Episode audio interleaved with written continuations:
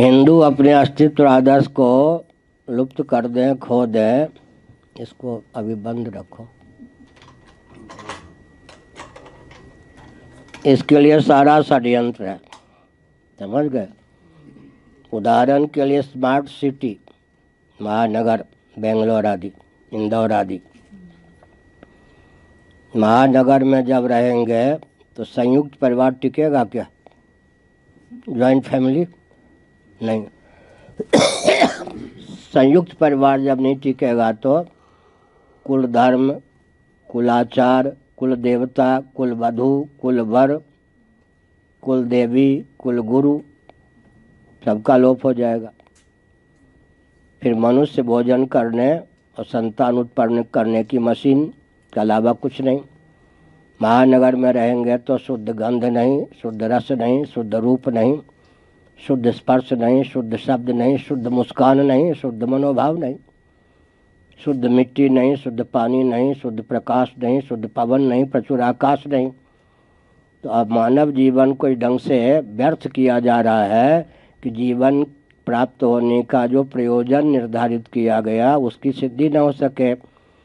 अब सुबह चलेंगे, नहा धो के ड्यूटी पे पहुँचेंगे घूमते घामते चक्कर लगाते, शाम को आएँगे, बच्चा सोया मिलेगा, जब आएँगे तो बच्चा सोया मिलेगा, क्या शिक्षा देंगे? जितने परिवार के सदस्य एक दिन, प्रतिदिन एक घंटा बैठ कर के विचार विमर्श भी नहीं कर पाएँगे तो पेट और परिवार तक सीमित रहेगा जीवन। दूसरी बात है, वर्तमान में जो शिक्षा पद्धति निर्धारित की गई है, वो तो बाज़ार का सौदा बनाना है।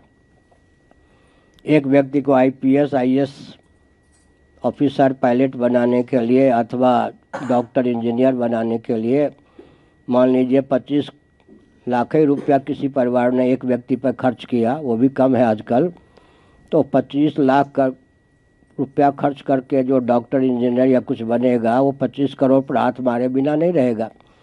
तो जब बाज़ार का सौदा बनने के लिए ही हर व्यक्ति को तैयार किया जाता है तो धर्म कर्म क्या रहेगा? इसलिए सारी जीवन की प्रणाली ही गलत है, विकास की परिभाषा ही गलत है। सनातन सिद्धांत के अनुसार विकास को परिभाषित, क्रियान्वित करने का प्रकल्प हो, फिर भी कम से कम जितने व्यक्ति परिवार में रोज हैं, उपस्थित हैं जिस दिन बन सके तो एक घंटा आपस में, नहीं तो आध घंटा समय निकाल कर बैठिए। कम से कम पाँच मिनट भगवान का स्मरण कीजिए, हनुमान चालीसा का ही मान लो, पाठ कीजिए, एक दूसरे को कुशल पूछिए। और अब कोई भूल हो गई हो तो बेखट के स्वीकार कर लीजिए। कोई भ्रम पल रहा हो तो दूर कर दीजिए। मर्यादा की सीमा में निभना, निभाना सीखिए। और the child father of the man, हमने ये आठवीं कक्षा में पढ़ा था। माता पिता गुमराह होते हैं, वो समझते हैं कि अभी बच्चा कुछ नहीं सीख रहा है। उनकी हरकत से ही बच्चे सब कुछ सीख जाते हैं, अच्छे या बुरे संस्कार वहीं पर पड़ जाते हैं। इसलिए स्वयं माता पिता को। बहुत बढ़िया मैं नईमसारण में रह रहा था। एक P S P S C होते वहाँ जवान होते थे पहले। पी एस सी का एक बिहार के छत्री कुल का व्यक्ति आया। उसने कहा महाराज मैं युवक हूँ और मैं बहुत ऊँचे नियामक पद पर हूँ। हंसने का विनोद करने का मेरा भी मन करता है लेकिन मैं गलत मुस्कुरा दूँ तो आज्ञा नहीं दे सकता। तो मुझको स्वयं ही बहुत संयत रहना पड़ता है, तब हम दूसरों पर अनुशासन कर पाते हैं। हमारे यहाँ तो एक मैं उदाहरण देता हूँ। जंग आदि कालू से दोषों से विनिर्मुक्त लोहा को गुरुत्वयुक्त चुंबक का सानिध्य प्राप्त हो जाए तो वो लोहा सर्वतोभावेन चुंबक की ओर समाकृष्ट होता है। इसी प्रकार जो जीव आकाश गंगा में, आकाश मंडल में, वायुमंडल में घूम रहे हैं एक से एक योगा भ्रष्ट भी हैं भोगा भ्रष्ट भी हैं एक से एक सदाचारी जीव भी रहे हैं, दुराचारी भी जीव हैं। उनमें से किसको लाला, बेटा, किसको लाली बनाने की क्षमता है पिता में, माता में? मनुष्यों की गाथा यह है कि जीव पहले पिता के घर में आता है, फिर माता के घर में। बात स्पष्ट है, या पहले पिता के घर में आवेगा, फिर माता के घर में, माता के घर से बाहर आएगा। तो जिस कैपेसिटी क्षमता से संपन्न माता पिता होते हैं, उसी प्रकार के जीव को कर्षित करके लाला या लाली बनाने की उनमें क्षमता होती है। सनातन धर्मियों में इतनी क्षमता थी सदगृहस्थों में, वो चाहे तो जगत जननी को जन्म दे सकती हैं, लाली बना सकती हैं। जगत पिता जगदीश्वर को लाला बना सकते हैं, पुत्र बना सकते हैं। भगवान शंकराचार्य, श्री रामानुजाचार्य श्री मध्वाचार्य श्री निम्बारकाचार्य आदि महापुरुषों को जन्म दे सकते हैं। तो पहले जो व्यवस्था थी कि उत्तम से उत्तम जीव बन सके तो साक्षात जगदीश्वरी, साक्षात जगदीश्वर को कर्षित करके लाला लाली बनाओ। वो सब तो अब प्रकल्प है नहीं। गर्भाधान संस्कार की भी वृद्धारण उपनिषद आदि में उस ढंग से व्यवस्था है, उत्तम से उत्तम जीव को व्यक्ति संतान का रूप दे सके। उसके बाद गर्भ में आ गया, मान लो पिता के गर्भ से जीव आ गया, माँ के गर्भ में, माँ कम से कम मर्त्यलोक में, मनुष्य कुल में नौ महीने गर्भ धारण करती है। उस समय उसको विष्णु सहस्रनाम आदि का पाठ सुनाया जाए, सौंदर्य लहरी आदि का तो वो बच्चा जो गर्भगत होता है उससे बहुत विकसित होता है। माँ के गर्भ में थे ना अभिमन्यु?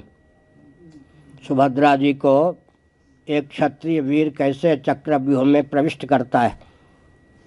यहाँ तक कि गाथा सुना दी। गर्भगत जो शिशु था कौन? अभिमन्यु, उसने इतना, इतनी शिक्षा प्राप्त कर ली। इसके बाद घूमते हुए अर्जुन चक्रव्यूह का वेधन करके, भेदन करके कैसे वीर बाहर आता है? ये सुना रहे थे, सुभद्रा जी को नींद आ गई। माँ को नींद आ जाने से गर्भगत जो नाभिमंडल है, उसी से संबद्ध होता है बच्चा।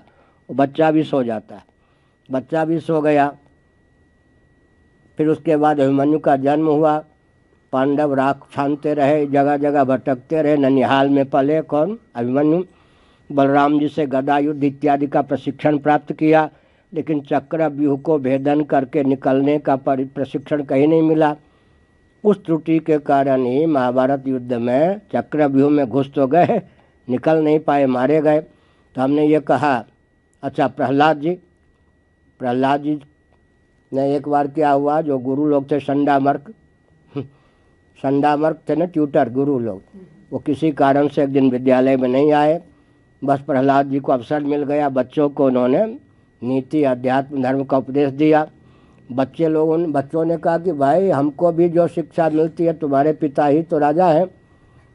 इन अध्यापकों को जो कहा है, तुम भी वही पढ़ते हो, हम भी वही पढ़ते हैं। हमको तो ये सब मालूम नहीं है, नवधा भक्ति आदि। तुम कैसे सुना रहे हो?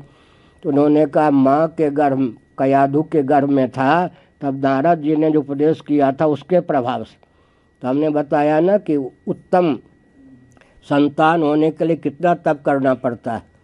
पहले तो उत्तम जीव को आकृष्ट करके अपने बिंदु में प्रतिष्ठित कीजिए, फिर उसके बाद क्या होगा?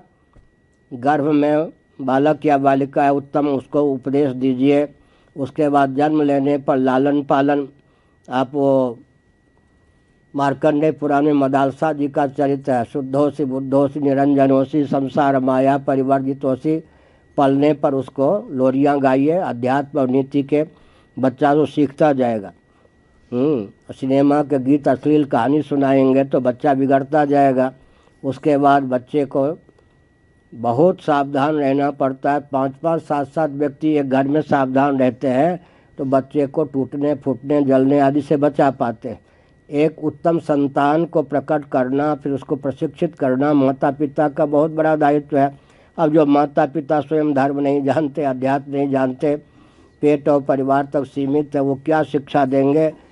विद्यालय की शिक्षा तो विचित्र या हॉस्टल की शिक्षा जानते ही हैं क्या है वहाँ का रहनी।